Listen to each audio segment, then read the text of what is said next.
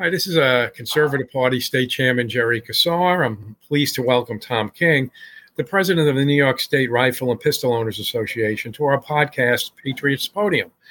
Patriots Podium is a regular Conservative Party podcast that brings newsmakers, elected officials, and conservative leaders to you as they participate in discussion on a wide range of topics. Tom King, in addition to his leadership role with the Rifle and Pistol Association, is a board member of the NRA he is an outspoken advocate for the rights of gun owners both before the New York State Legislature and the U.S. Congress. Tom, it's very good to have you with us. Jerry, it's a pleasure to be here. You know, I, have been following your podcast for quite a while, and uh, it, it's great to be here. I, I'm, I'm so happy. Thank you very much for asking me. Well, thank you. Thank you for taking a few minutes to be with us. So let's get right to it. I think New York State is interesting and we certainly know this in the Conservative Party, and you know that, that really in most parts of the state, the citizens are strong advocates for the rights of gun owners. The Second Amendment is, and we have many, many sportsmen who and other individuals who enjoy hunting. Yet the state has the very anti, a very anti Second Amendment perception that is reflected in its legislature and the governor. And uh, from a gun owner's uh, rights advocate perspective, how would you describe New York State?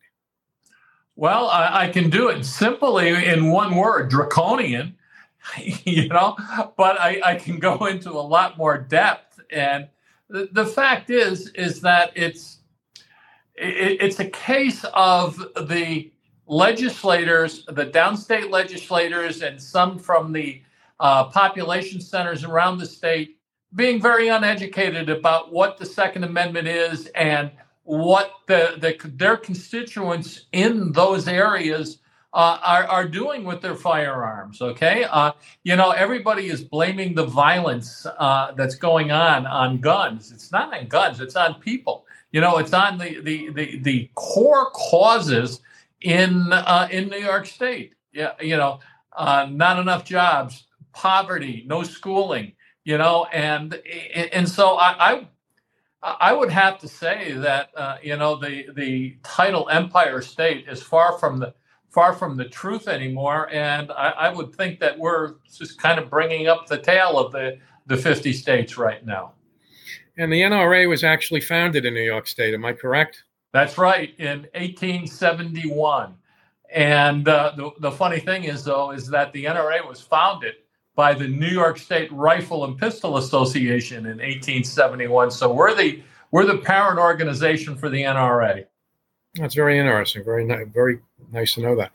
Tom, uh, we both share a view that sometimes litigation is the only way to go. I've been participating in different litigation as Conservative Party state chairman. Wish it wasn't that way, but some, it's like I said, sometimes that's all you can do. Last year, you had an historic victory before the United States Supreme Court with the Bruen decision that ruled Americans had a right to conceal carry. Tell us about the effort and the significance of the decision. Well, the effort was um, a, a, long time coming to fruition. Uh, that suit had been active for five years, but the Second Circuit Court of Appeals kept on holding it up and holding it up. And finally, when they made the decision, um, much to their chagrin and, and to our joy, we had a conservative, uh, uh, you know, we had a conservative leaning uh, Supreme Court, and, and they ruled in they ruled in our favor. And and the significance is is that we now have a, a Second Amendment that is based on both the historical uh, feelings and uh, forward-looking aspects that the the founding fathers uh, put into play, and also uh, according to exactly what the uh, what the Second Amendment says. Thou shall not it, it, shall not be infringed. You know, so and it's been a huge landmark decision. It's been it's been used in I, I think somewhere around 236 different lawsuits that have been filed so far since the Bruen decision. And uh, it's, it's just changing the landscape for the Second Amendment in the United States. Well, I know of your commitment. I also know there was a significant financial commitment involved, which I don't think everyone necessarily uh, understands or recognizes, although I think anyone who's dealt with attorneys knows these things can get very expensive. So I don't want it to go without being said that um, you did great work. And I know it was a real big burden on all different efforts you make in terms of running the organization. And I just want to say for the Conservative Party, uh, thank you. It, it was that mu- causing something that should never have been a problem to get straightened out can sometimes be the most frustrating thing imaginable, but you played one of the most significant roles on the Second Amendment issue that has happened, I would suspect, uh, since Heller, I suspect, if not beyond Heller. So uh, that's that's true. That's what that's what many people are saying. It's the most significant ruling since Heller. You know, but what we what we can't forget is is that um, even though we uh, we were the people who instituted the suit if it wasn't for the NRA, the suit never went forward because uh, uh, it, it, was about two million dollars for the suit, and and the, the Rifle and Pistol Association can't afford that. Okay, if it wasn't for the NRA support, we never would have had the had the decision that we now have. Well, money well spent. So you you've alluded to this. The court indicated that any effort to undermine the decision by state or local governments would be rejected by the Supreme Court, thus signaling to federal courts a clear view that the, of the Supreme Court's intent as it relates to local workarounds. Uh, we have uh, seen New York State really go beyond the uh, beyond and above with crazy litigation legislation, rather crazy legislation to do workarounds. I mean, New York State has practically made uh, your backyards a gun-free zone with some of these uh, some of these things that they've passed.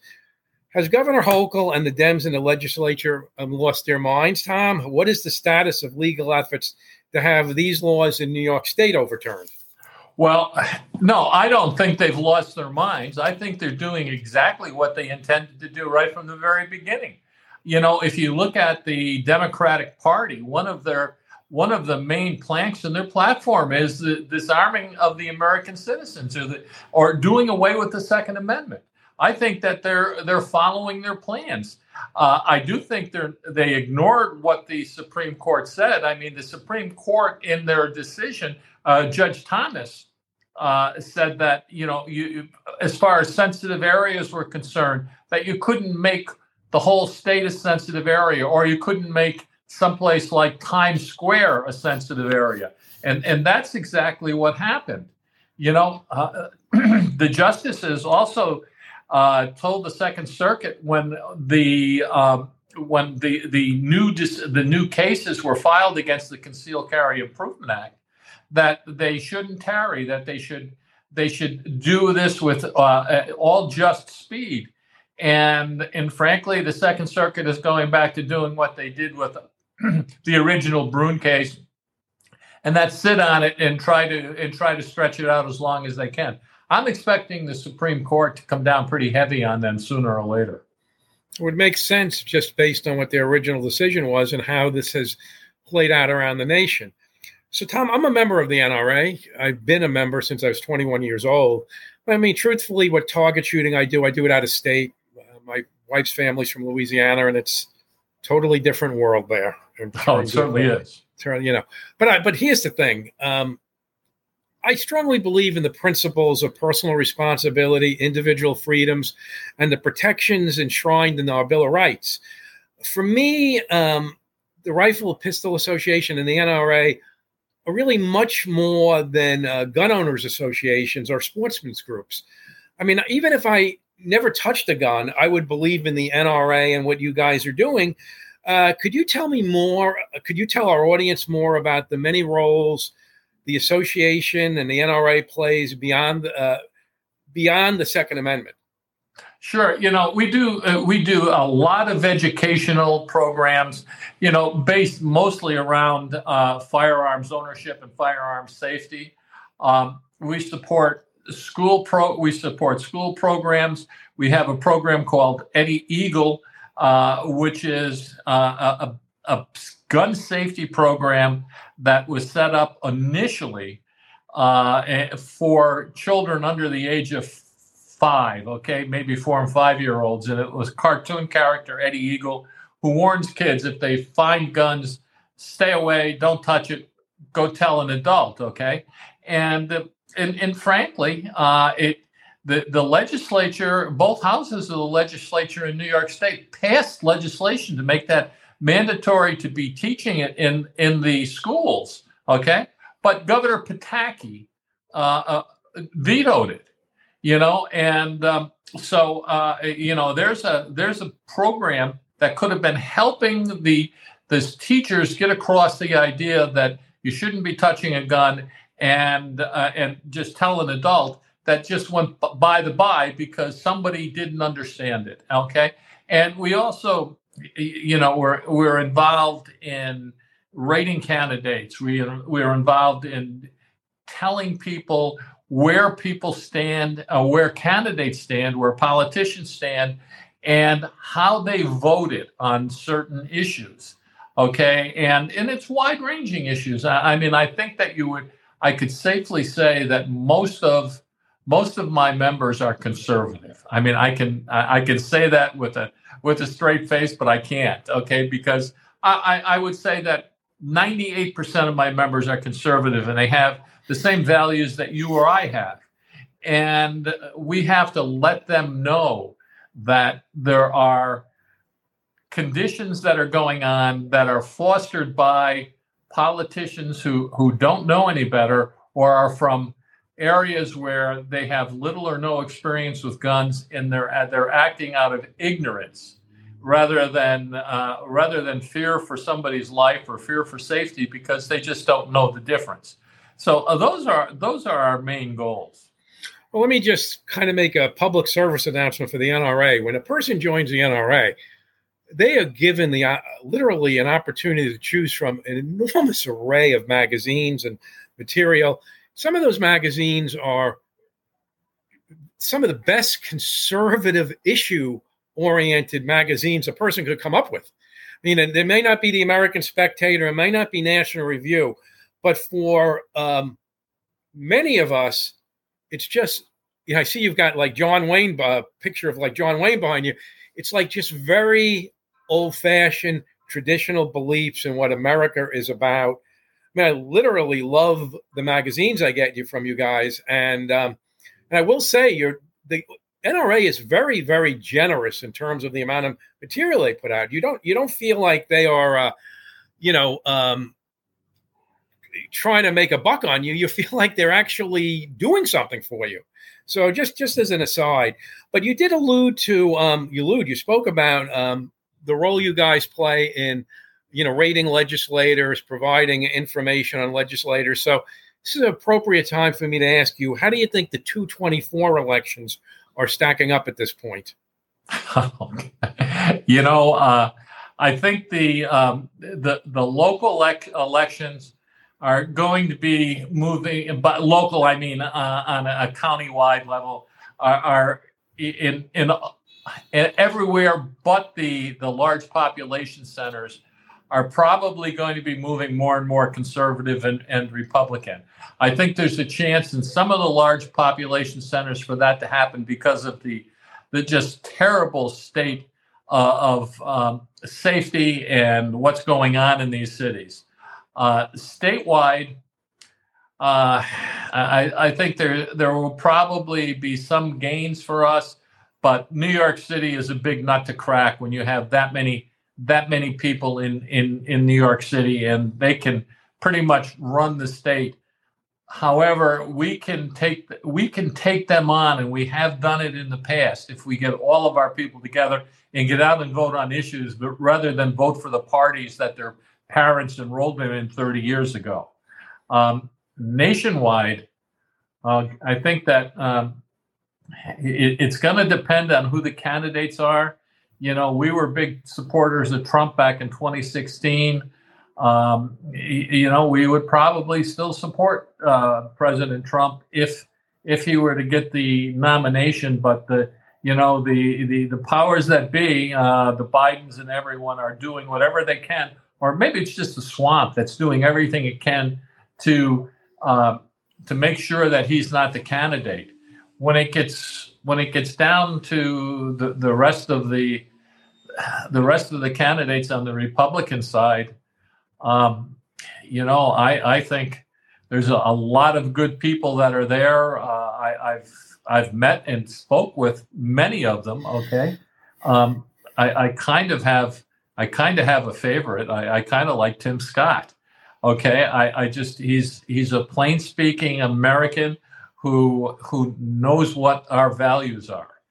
As far as the Democrats go, you know, uh, what can you say? We we we all watch President Biden gaff his way through uh, anything that he's been doing lately, and yet there there is nobody that is challenging him for the, the position other than Robert F. Kennedy. And, and Robert F. Kennedy uh, Jr. is trying to portray himself as a moderate um, Democrat or a conservative Democrat. But if you go if you go back 10, 15 years ago when he was at the the Pace Environmental Law Clinic, he was doing everything he could to shut down gun clubs and and and everyone else because he was claiming that it, the uh, the lead that was being used was polluting polluting the uh, the Hudson Valley in New York and you know doing all sorts of nasty things that there was no science to back up. So I don't know. Uh, you know, uh, I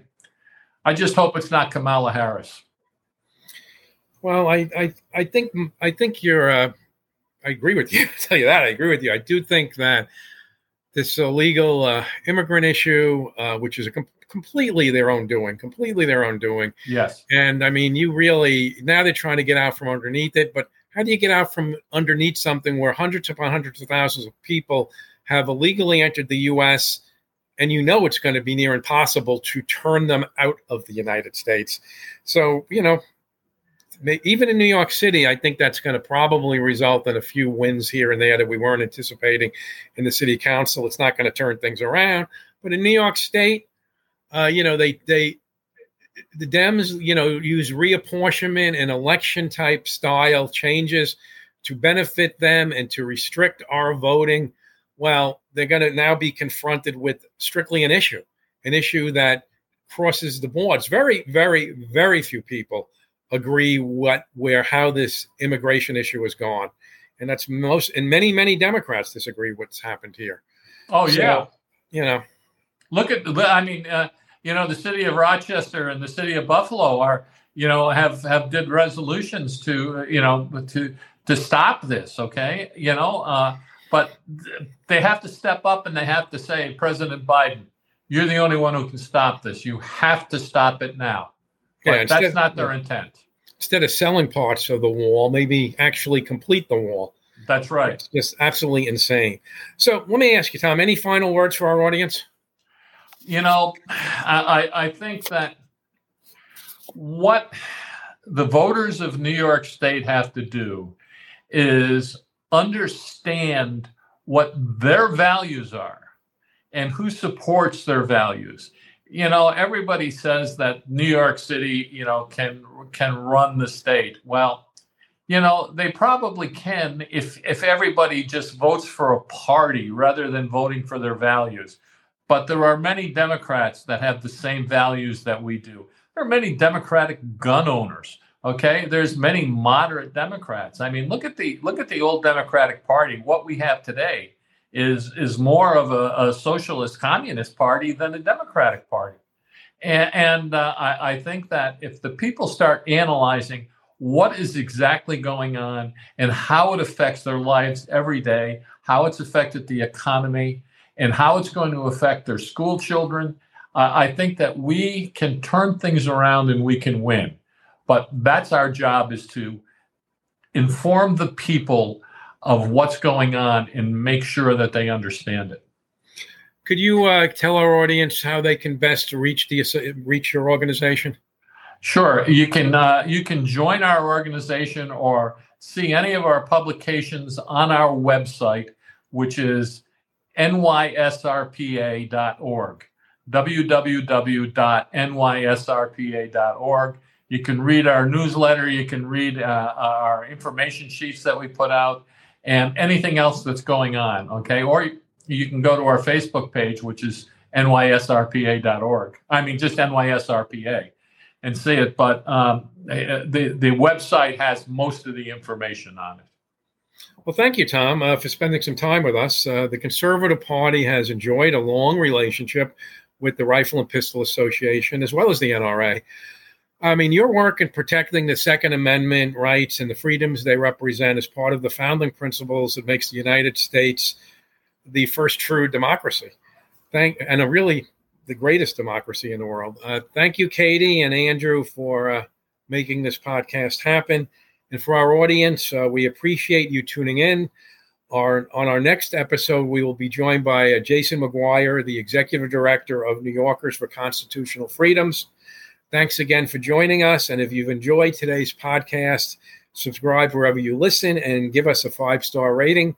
Until next time, I'm Jerry Kassar, and this is the Patriots Podium podcast. Thanks a lot.